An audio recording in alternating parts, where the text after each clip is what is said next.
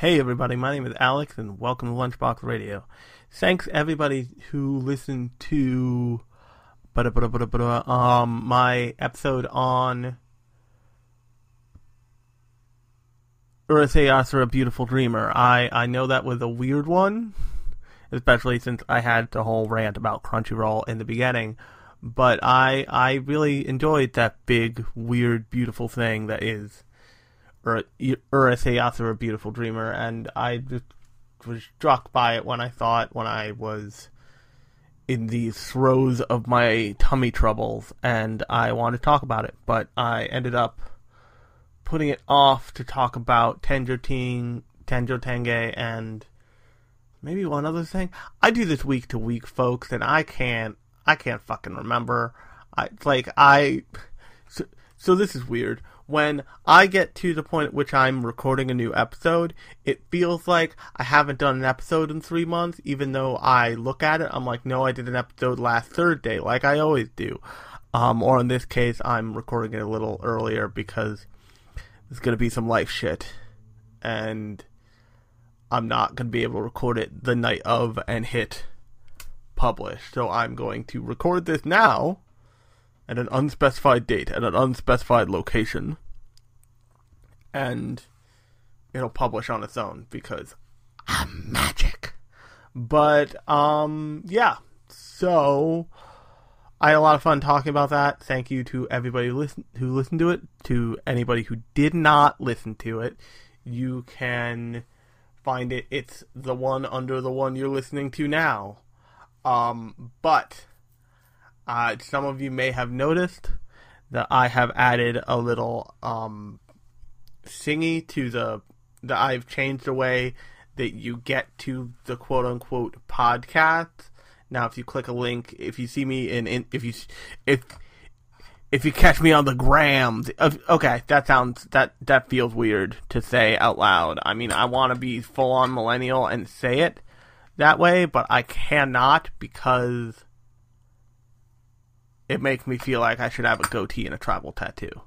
Um, no offense to anybody who's like that's your saying, but uh, so um, uh, when I used to post something on Instagram, it would just go straight to the Apple link, but apparently that does not jive so well with people who do not use the Apple phones or the iPhones or whatever the hell.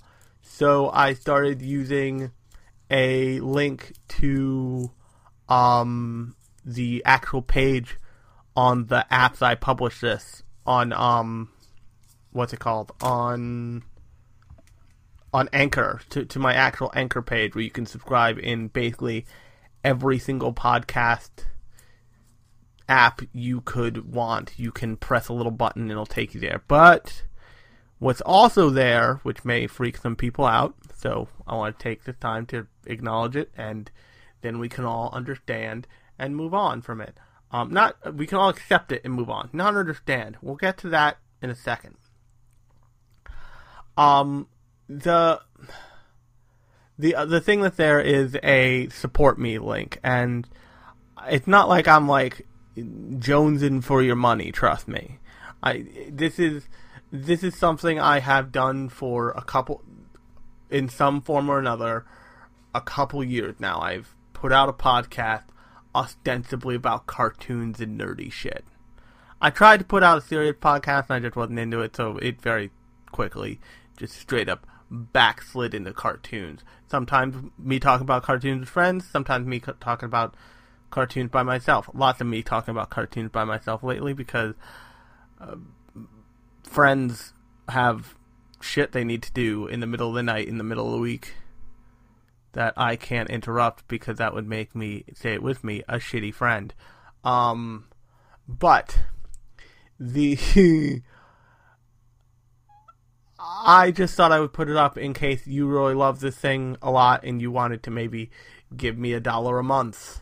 Just be like, hey, I really like what you do. Here's a dollar probably even less than dollar. Like probably it amounts to like here's eighty nine cents is probably what will happen. But um, if you really like this, you can go and you can click on the link in the link in the you can click on the button in the just at the link in the description of this podcast and you can do and you can donate to me once a month.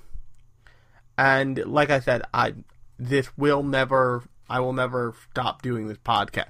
Not I'm not going to commit to I will never because life happens, but I will if I stop doing this podcast, it will not be because damn it, I'm not making money at the podcast because it's it's the year of our Lord 2018 and everybody and their uncle has a podcast and I am I am no Marc Maron.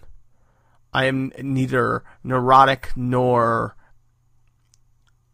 uh, obsessed enough to like capture an audience in that way. So I know I'm just I, I know I'm not going to be the next podcast billionaire. I just thought I would give people the option to appreciate me monetarily if they feel like it. So if you feel like it, you can click on the link below and you can go do that. But that's not what we're here to talk about. I promise I'm not going to just talk about maybe giving me money all the time. But I thought I'd bring it up here just so you know that, like, that's not what I'm expecting out of listeners of me. Because I, I wouldn't want that expected of me if I was a listener of somebody else. Um, since yo, there's a lot, there's lots of ways you can give lots of people lots of money right now, and I just, I want it, I want my, you guys, my listeners, to know that that's not where we're at. Um, but that's not what we're here to talk about. What we're here to talk about is a little show by Studio Trigger. Now, I've only ever done one other show by Studio Trigger. Um, that's Kill la Kill. Uh, you can also listen to that in somewhere in the library of this podcast. But it's a little show that I literally just finished, like less than probably 15 minutes ago, or however long we've been recording. Less than less than seven minutes, less than eight minutes ago, I finished a little show called Kiznaiver.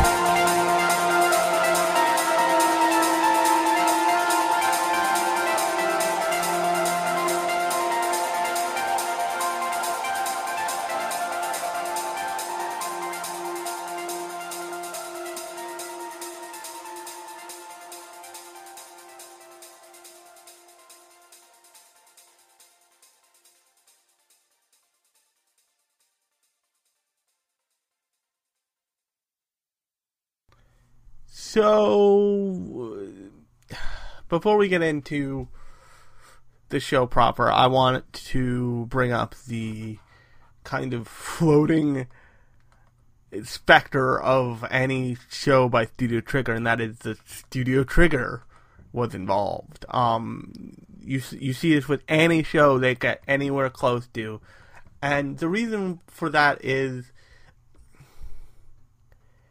they usually pick pretty.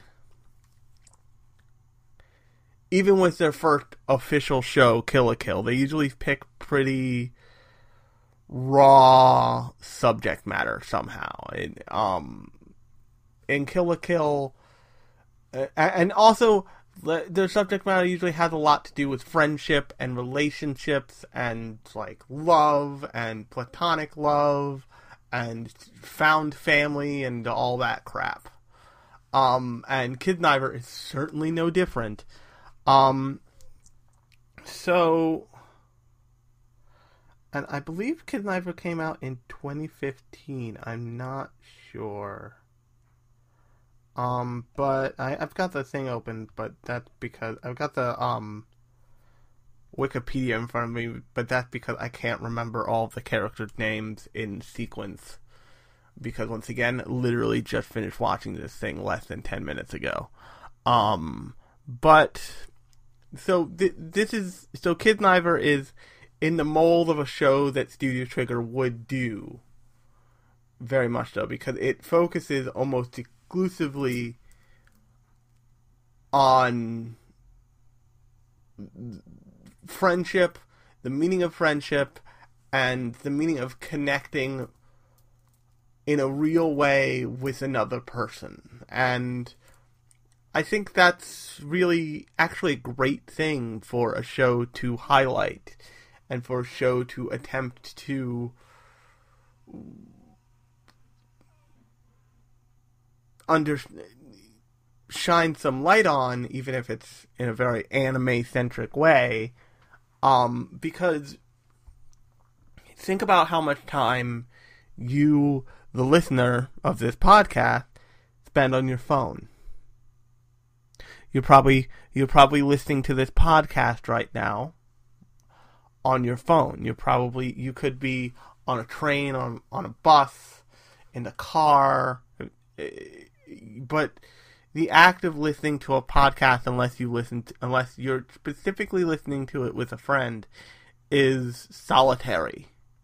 And so much of what we're encouraged to do now is solitary.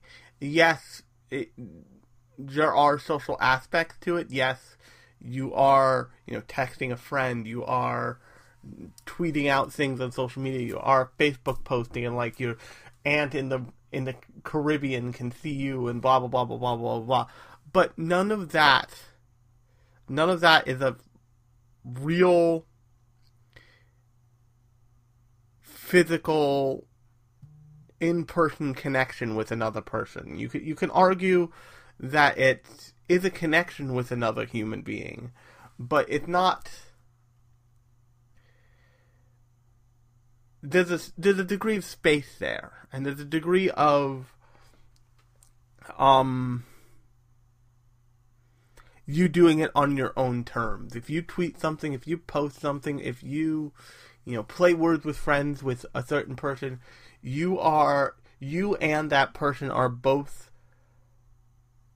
looking into yourself and saying, "I want to do this right now." It is not forced on you to spend time with that person. It is not for it is not forced on that person to spend time with you. It's not forced on that person to spend time with you. It is a wholly solitary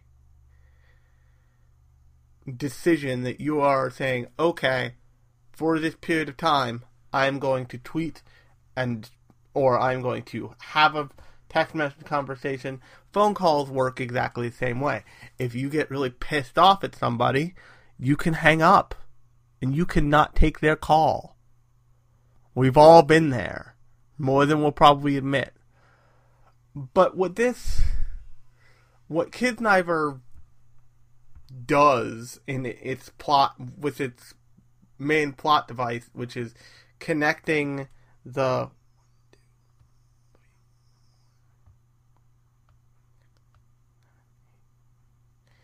with connecting the eight characters with by connecting their wounds or basically making it so they feel the same pain as every each other person in their group meaning so like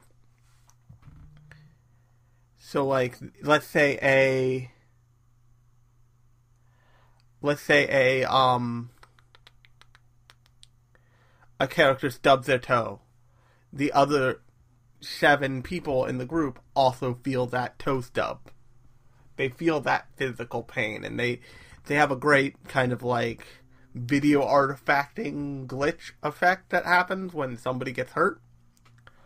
Um to demonstrate that but by connecting but by connecting all of them in that way they force these people who exist in a very solitary way to whether those people realize it or not to truly connect to each other and not and here's the thing that I think is so great about Kiznaiver because lots of times when people are in a relationship they want to understand the other person and they they want this they want this primary understanding of another of another of a whole other human. And that's not always possible. But they skip a step, but be, that's mostly because they're skipping a step. And to do that, to demonstrate this, I'm going to use myself as an example because I have the easiest example of this I can think of. I am physically disabled. I'm not mentally disabled. It stops at the physical. Basically, what that means is I can't use one hand, but I'm also multiracial or biracial or however you want to call it. I'm a zebra. I'm a zebra baby, meaning that I'm half black, half white. So there is a large portion of human experience that I just don't I just don't slot into.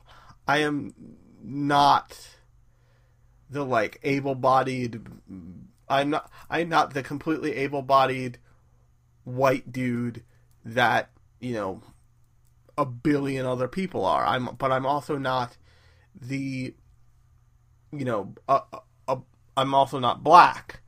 And on top of that, I am I am disabled to such a to in a very real way, but not in a way that inherently hinders most of what I do.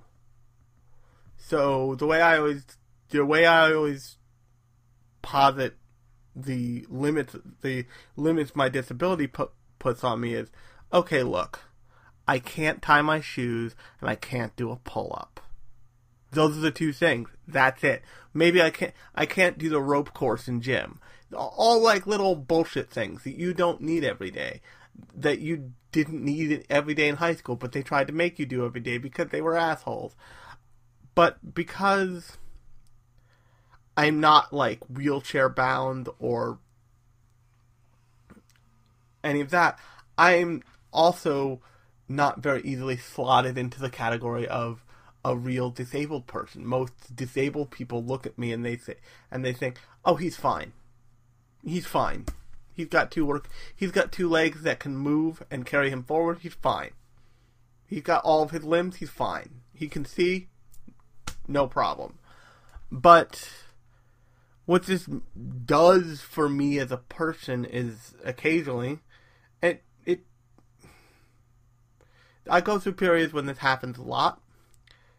I just stop feeling like I'm surrounded by people. I feel completely isolated and completely disconnected from my surroundings. And it's like the, I basically have an out of body experience. And it's very strange, very disconcerting, and the first question people always ask me is, or the the first thing people always want to do is they want to understand it, but the understanding doesn't come from a place of wanting to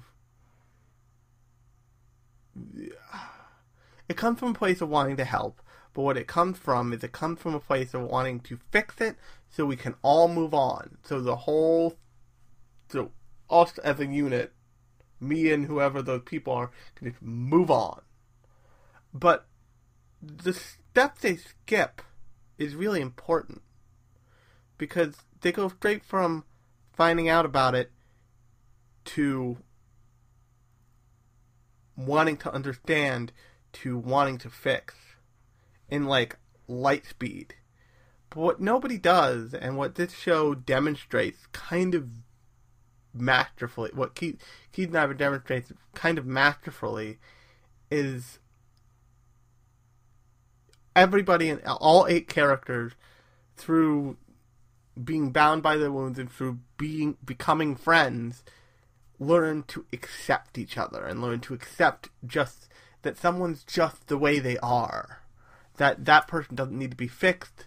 Their problem their problems sometimes can't be fixed. But by accepting that person as a whole, they help that person know that they're not alone. And this show takes eight different characters and mashes them together all, all but Brady Bunch style and says, "Okay, you're forced. All of you are forced to be to be together no matter what you do because if you're hanging out, if you fall, if you slip in the shower and like land on your ass, everybody feels it. Everybody's like, oh, fuck, what was that? Who was that? God damn it. And as a result, they all have to care about each other's well being. And not only that, um, I think it's by episode, I want to say three or four, they start to experience each other's emotions. And that and that takes them from the level of just accepting each other from to the level of starting to understand each other. And that's kind of the way it should go. But the interesting part about this show is you start off with this with this main character who's like the best way I can describe Kazuhira is Kazu, Kazuhira is the ostensibly the our like introduction to all these characters because there's no there are main Kazuhira is definitely the main character of the show. He's the character the show focuses on. But for much of the show there's not a overt main character. So we come in at Kazuhira Agata and he can't feel any pain. And for those, I forget what it's called, but there is a disease where, like, a person, where a human being lacks the ability to feel pain. And if you ever wonder why that would be useful, it's because pain is basically the thing that tells the human body to stop. Which means that if you were to drop something in a fire and you wanted to get that thing and your brain just was like, "Oh, I need my phone back." And you reach into the fire, the fire burns and you stop. That stops you from going all the way full on into the fire and just dying. Now that's a stupid example, but it's uh it you, you get the point. But Kazuhira can't feel pain for whatever reason, and he basically spends his days getting the shit kicked out of him by kids in his by these two punk kids in his class who are extort or taking all of his money. and at it's at that point you meet Hajime, and Hajime is this like is this, this like this punk, this like street punk, street thug looking guy who defends who defends Kazuhira and says like give him his money back and all this other stuff. It's uh, it's it feels like a scene directed by people who had something to do with Gurren Lagann because there was a lot and there was a lot of Gurren Lagann DNA in this show from the um designs of the mascot characters to some of the scenes woven through the show. and that's how you're introduced to that's how you're introduced to Kasira and Hajime. You you meet Noriko Noriko, who is uh, or you meet uh, Chidori. Sorry, like I said, I have a hard time keeping the names straight in this show. Um, you meet Chidori, who is kind of posed as. It's very clear that she loves Katsuhira. that she really, at the very least, cares for him deeply, at the very most, truly loves him. And you find out later in the show that she does truly love him. But because Kazuhira is like a piece of tofu, uh, uh that uh, he he never. By the time he realizes that that she feels that way, he's already developed feelings or redeveloped feelings. Spoiler alert for Noriko, the the kind of patron saint of this experiment that they're all kid that all eight characters are kidnapped and forced into uh, kidnapped for and forced into called the Kizuna experiment experiment. And what the Kizuna experiment is is it like I said at the beginning of this it's as far as I can tell, an implant that connects all of them by their at first physical pain and then emotional pain and then like emotional trauma level pain basically. And the idea behind this the idea behind this experiment is if and it's a, it's a sound one it's it makes a lot of sense and the thing about the thing about trigger shows that I appreciate, other than the like artistry of trigger people, but the artistry of trigger people is like it's just the artistry of creative people, but the um the but, but so I'm gonna go on a little rant here. The trigger is unique in the world of anime because they have couched themselves as being real artists, and they are. But the thing that they are really doing is they are figuring out a way to make what they want instead of just instead of only being hands for hire. Often animators and animation studios because they get caught up in, you know, paying the bills basically become hands for hire to make certain things. That's why studios like Madhouse, while they did make things like Redline, Redline almost put them out of business. They already, they also make things like Tenjo Tenge. Yes, I'm not kidding. Studio Madhouse made Tenjo Tenge. I don't think I mentioned that in the Tenjo Tenge episode, which you can listen to earlier in the um episode stream of this podcast. But Trigger has figured out a way to, and it's and they started a crowdfunding campaign. They started a a um a Patreon page so you can give to them directly, but they found a way to make the things they're interested in making and also make it commercially viable just because just because somebody doesn't make something that they is making things that commercially viable doesn't mean that a they don't want to make them. B it doesn't it doesn't also mean that they aren't creative. But anyway, by connecting all of the characters through their pain without their consent, they the Kizna system is designed to ultimately end bring eternal peace and happiness to the world because the idea is that it will somehow act as a deterrent because it will create a kind of permanent lasting empathy for everyone else in the world if when you shoot somebody you feel like you got shot which is really amazing because if you think about a lot of the problems we're having right now if somebody had empathy for like I if somebody if oh so here's the way I would put it.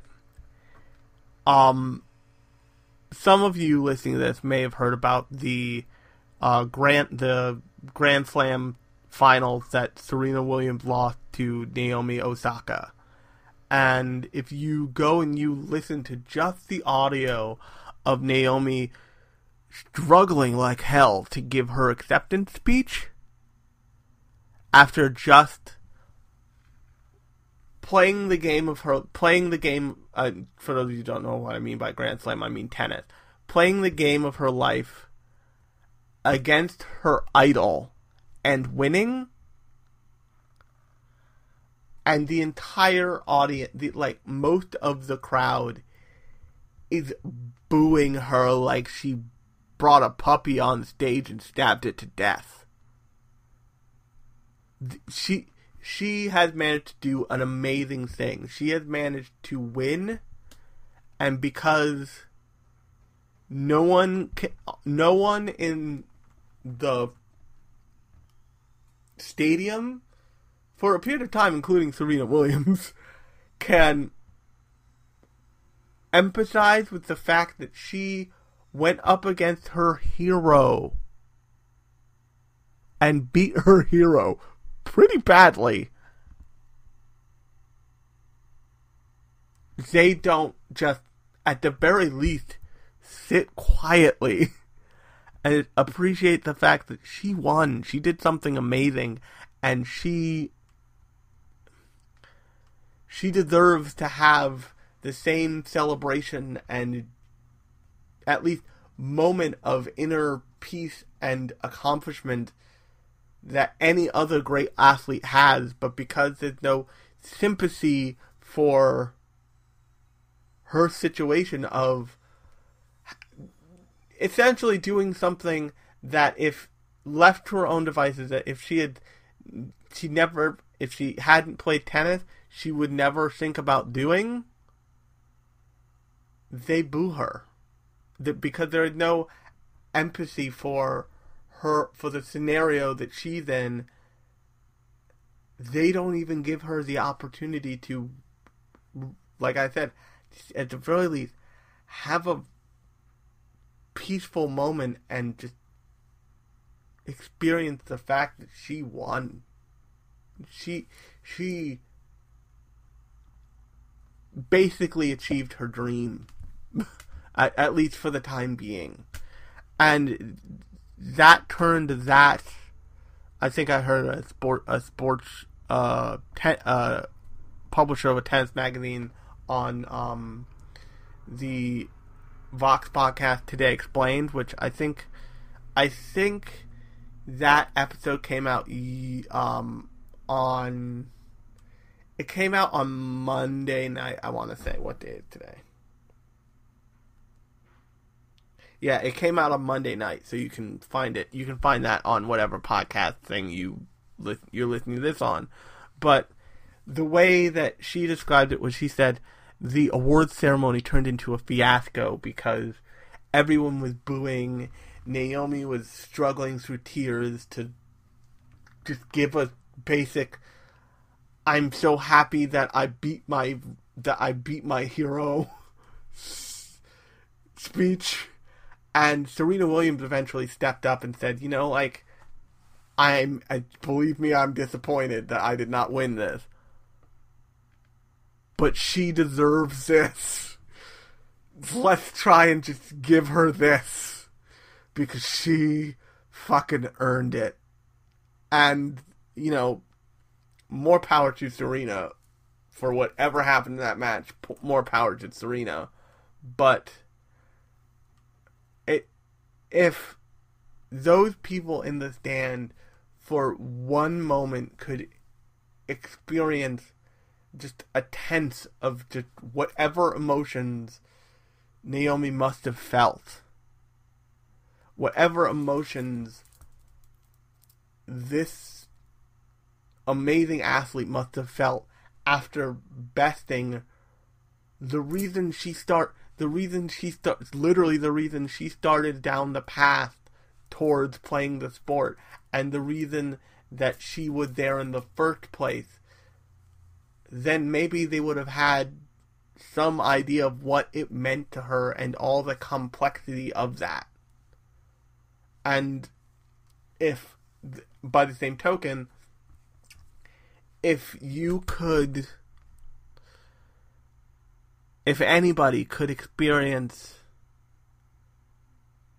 is what so here here's a, here's a weird thing. I have a old family friend, a kind of surrogate older brother who went into the Marines. And one of the things they do in the Marines is they make you experience the kinds of things that Marines do to people in war, which is interesting because they want they want you to understand the gravity of at least a tenth of the gravity of what A, you might experience yourself, but B, what you could possibly be doing to other people. So they basically stick you in a big box and they gas you. Now they give you gas masks, but they basically gas you and they're like, get that mask on real quick or you're not gonna have a good time. You can be puking for a solid, I don't know, week. Um, but the and off and oftentimes in police training, they make they make you take a taser shot. Because they they want you to understand at a immediate level at an immediate primal level when I shoot this taser at this college kid this is what it's gonna feel like for that kid. So I better think real hard about whether I want to tase this kid and if other and if other thing so like I'm not saying every cop should get shot at least once before you before the internet freaks out on me. I'm not saying that, but I am saying if a cop put on a bullet, if every cop in America was made to put on a bulletproof vest and just take one in the vest just to feel what it's like to get shot without the dying part or without the having go have the bullet removed part, then they would at least have a physical flat thing they could a physical experience they could flash back to when they thought about taking their gun out. And I'm not saying that police taking their gun out of the light thing. I don't think it is. But I think that it's I mean, I know that it's resorted to a lot sooner for a lot of c- cases that don't really need it. And the key the key Kiznaiver system is designed to instill that kind of empathy into everybody around the world, basically. So, they put it in these eight kids. And over the next 12 episodes, actually, over the next maybe, maybe let's call it 11 episodes, because the first one and a half are like about setup basically. These kids they go through the full a the full range of emotions and b the full range of just scenarios because the other thing that um at first uh Noriko who is the like who who is essentially their overseer, even though she's strangely the same age as them, and who they come to find out are their and two teachers who they find out are basically their handlers, but also their um, I think their homeroom teacher and their nurse, respectively, in the actual high school they attend. Put them through a series of missions, and that series of missions is meant to make them grow closer as a group. And but eventually, I think it's around episode ten, and then once again, a twelve episode show, so spoilers. I'm obviously talking about all of it. They start to contort it, um, and mostly because with all, and you're led to, and you're gradually led to believe that they've done this a couple times, and it's never, and it's never ended well. You're not told what that means, but it's never ended well. Um, but basically, they do this to force them close together and force strong emotions, and then once they get to this level of the experiment where they where all of the Kizna mem- all the people in the Kizna system while the Kiznaivers can feel each other's emotions, they move it to another stage. And it's and if it feels like I'm not talking like I'm skipping over some vast things or you've seen the show and you're like, what about Haji what about Hajime and Nico's relationship? What about Honoka and Tsuguhito's relationship and what about Yoshiharu just as a weirdo? Uh, they don't really matter in the grand scheme of what the show's trying to demonstrate. They're specifics, but they're not. But they're not. They don't matter that much to the meat of the show.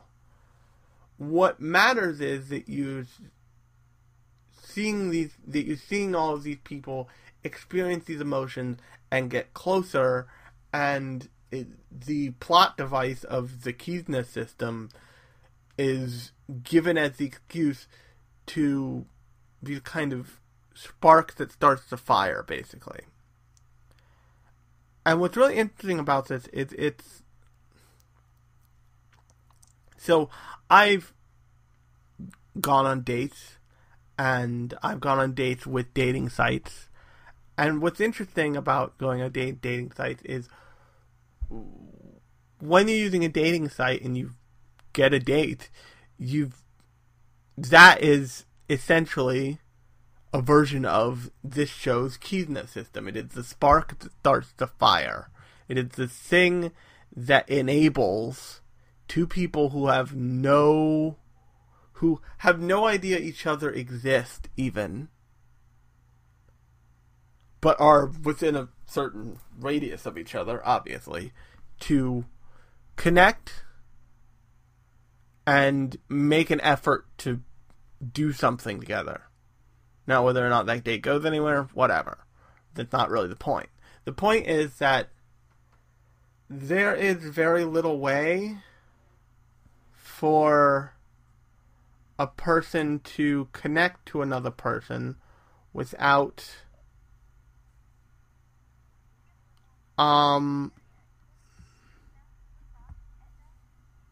without some kind of artifice anymore because of how kind of insular we are and that has given rise to all kinds of problems and the insularness of people has allowed for a lot of political problems and a lot of world problems and a lot of all this other shit.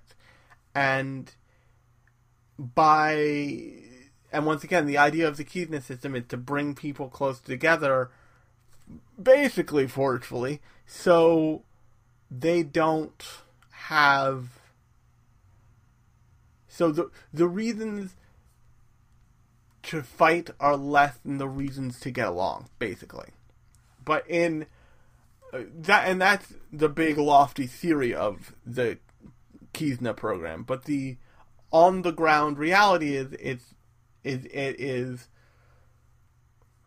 pulling a bunch of teenagers together and al- allowing and forcing them to open themselves up to relationships. The kind of the best example of this is actually Honoka, and Honoka is this really kind of she's this girl with this sim- with this simply kind of foul personality, and it, uh, this show the the one regrettable thing about this show is it is the way that the kids are selected is to each personify what they call one of the seven deadly sins. And the seven deadly sins, as they refer to them, are different. They are are different than the ones you're thinking of, like sloth, envy, all that shit. All that shit. They are um, idiocy, um, I think um, self righteousness, bad personality, uh, oh, high and mighty. I think one is um, fake eccentric. That that they're all like these traits. They are that each character is supposed to be personification of, and the main character, um, Katsuhira is he's supposed to be the idiot, and he you find out later that he is not an idiot because he is choosing to be, but because he is essentially forced to be. But the thing that this the conclusion that the show comes to, and it's a really real, it's a very real conclusion, is that whatever the artifice that a lot that forces people open to being in any kind of relationship, be it romantic, be it friendship, be it found family, or whatever it is, the uh, and in the end, whether or not that relationship continues is up to the people.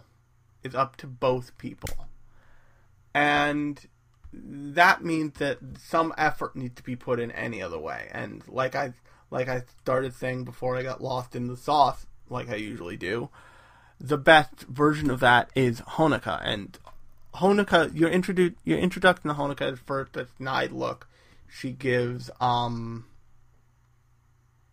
what's his face? Um, it, the first introduction you have to Honoka is a snide look, look he, she gives to Tsuguhito before she knows exactly who he is. And once she's like abducted and she gets the Kizuna system put into her, they have to. Their first mission is a self introduction, but it's not like a self introduction like name and class because they all try that and they're all basically like basically tasered via Katsuhira, who is being held as the kind of linchpin to administer punishment when they don't hold, quote unquote hold up their end of the bargain.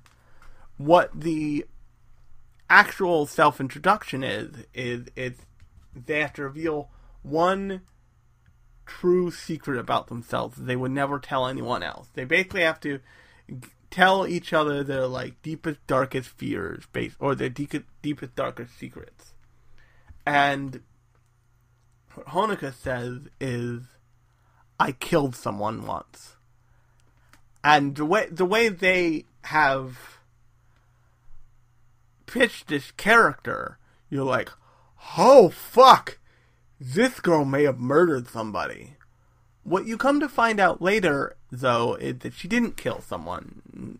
She became friends with basically a cancer kid who ended up dying when they were middle school, and as part of that, they became a decently well known among middle schoolers um, manga writing team or ma- manga art manga art team, and they published uh, this like small run of a overly dramatic like lesbian soap opera thing, which was in actuality a reflection of their relationship. And you realize that the reason why Honoka is so distant and why she only has brief moments of really connecting with everybody else in the group who by this point are very deeply connected to each other is because she had that deep connection and it was ripped away from her by force. It was just that that link was forcefully severed by reality and that and it became it became really really difficult for her to justify that making that connection again because her, trust was betrayed and eventually she does make that connection again despite her own best misgivings but what they also say about Honoka is that every time you know like Tsuguhito, like every time they call Tsuguhito, Tsuguhito's like, "Fuck off! I don't, I don't feel like dealing with you idiots right now." But every time they call Honoka, she's like, "Yeah, sure, fine, I'll go." Meaning that she, regardless of whether or not she does, she seems like she's doing it willingly. She always does do things willingly. She's always there, and that's because she's putting in the effort. She's putting in she's putting in the effort of being friends with the rest of them eh, until a certain point Tsuguhito doesn't really and when he finally does he really does. And after and in the couple episodes at the end when they're all removed from the Kizuna system there's this sense of melancholy that accom- that accompanies the like episode and a half when they're all just kind of drifting and they're not really and they're they acknowledge each other but they don't they're they're trying to not acknowledge each other in the same deep way because of the events of the show. Um basically they made a love octagon out of out of these kids without them without them completely realizing it. Actually they made a love decahedron because noriko gets included in this insane mess in this insane mess of teenage emotions and then it's instantly broken and after it's instantly broken you know, everybody wants to forget stuff that's painful, but stuff that's painful is important. And it's it's important to relationships. You know, if you had a fight with your best friend, you're always going to remember that fight. But the difference is that eventually the two of you don't necessarily come to understand it, but you you come to accept that it happened and you forgive each other first. And that's important. Eh, so I guess what I'm trying to say here is that it's Kiznaiver is a it's not a perfect show. It's it's a but it's a good meditation on how friendship works and what it means to be somebody's friend and what it means to be somebody's friend in a situation where they have some sort of baggage that you can't you can't deal with. You can't make go away. You can't force somebody to forget their best friend and first kind of first love that died of kidney that died of liver disease or kidney disease, I think it was. But you can't accept that it happened and you can't and by doing that you can help them not move on, but begin to like live again, begin to really live again. Because in Honoka's case, you really understood that she didn't. She kind of was in standstill. She was doing everything she needed to do as a high schooler, but she was in this weird standstill of of of life because she didn't have anybody to share those to share the experience to share the feeling of this person who was really important to me died. And in the same, in that, but in, and that's a kind of pre-set up, prefab example, but in the case of Katsuhira and Chidori, Chidori does love Katsuhira, and Chidori expresses those feelings, and they go unrequited. They, they go unrequ- unrequited because Katsuhira by that point has feelings for Noriko, and Noriko is her own nightmare, which we'll get to in a second. But Hajime has feelings for Chidori, and that love square, which only flows in one direction, it gets very complicated very quickly. But because they all have shared in that experience, their relationship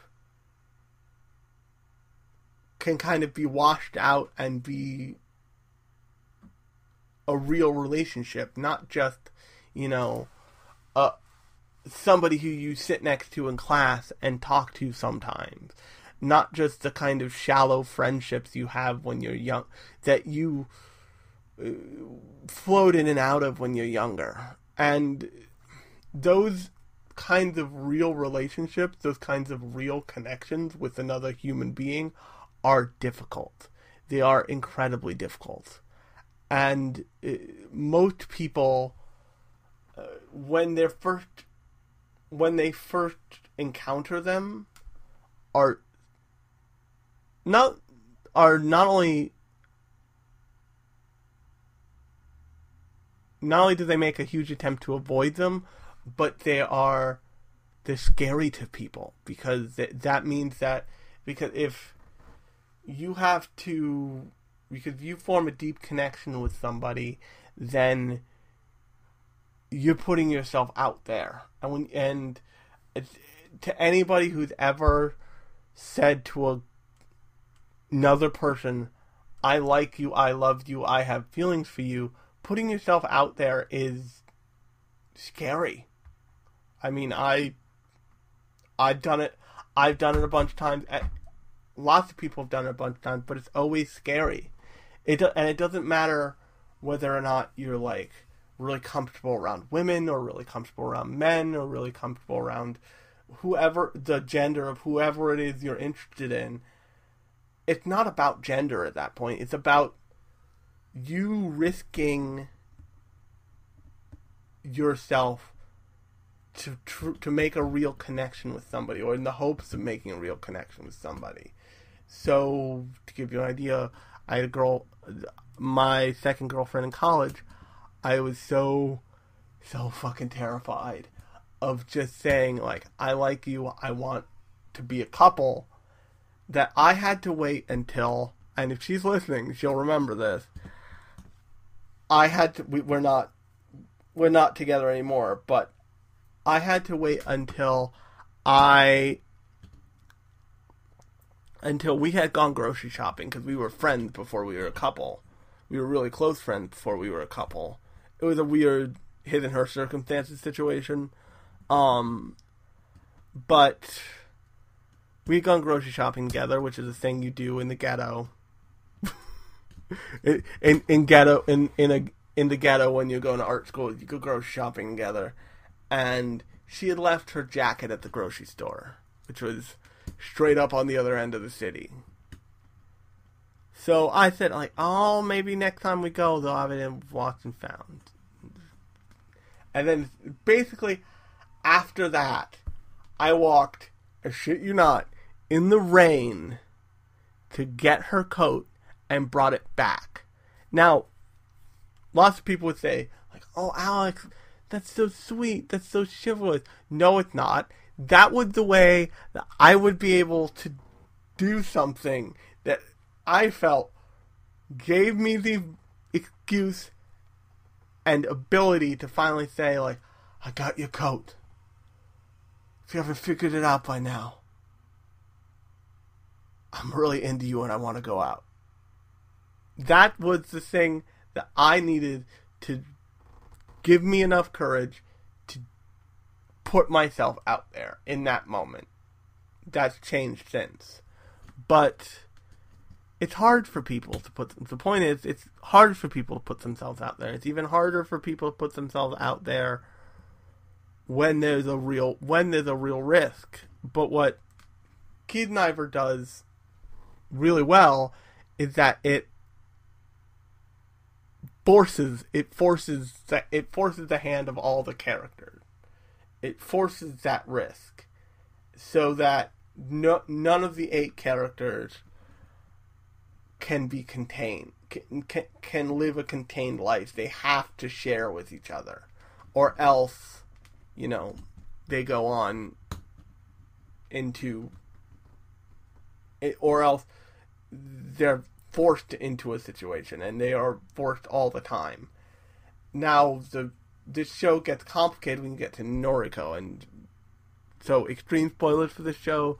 You find out basically that Noriko and Katsuhira, who's like held up as this special interesting case of I have no pain and I can only feel a, a variant, the emotional variant of pain, are are former Keith Keith Kiznaiver are former Kiznaiver experimentees themselves, and Katsuhira is still connected to Noriko through his wounds, and Nor and Noriko is trying to ultimately connect everybody in the world because she she grew up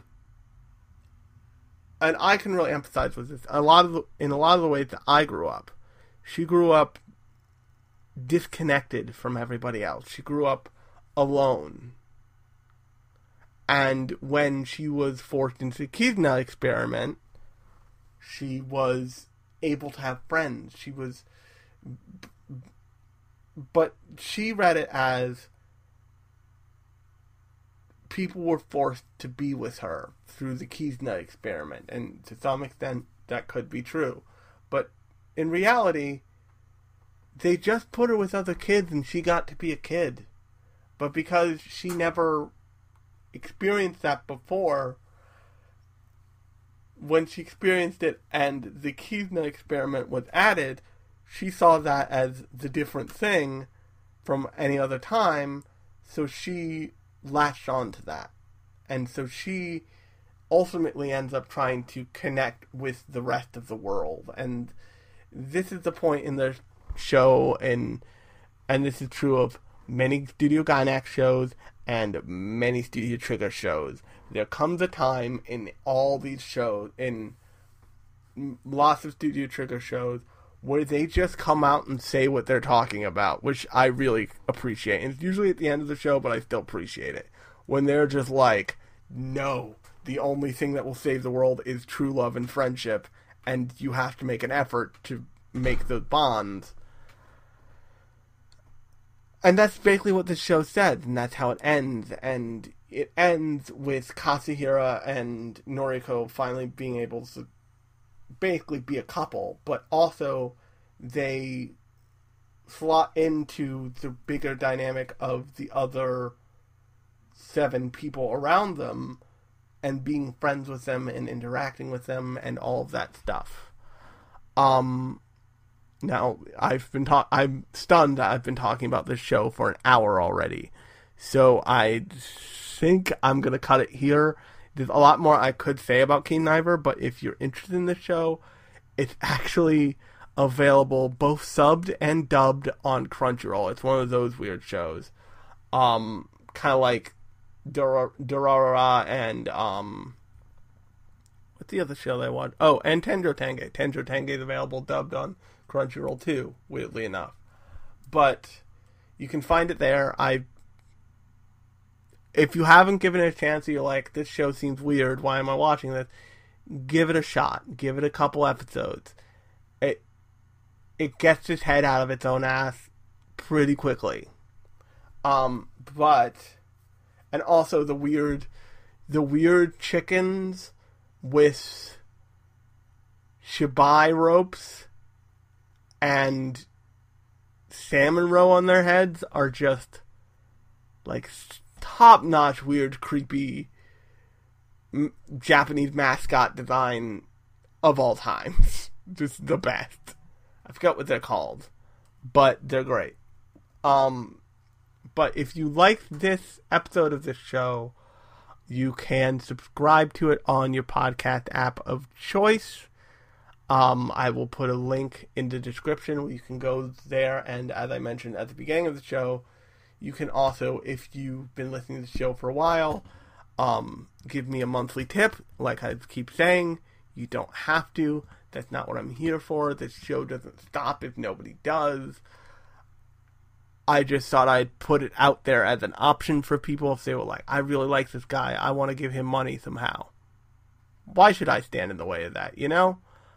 And until next time, I'm Alex. This has been Lunchbox Radio, and I'll talk at you next time.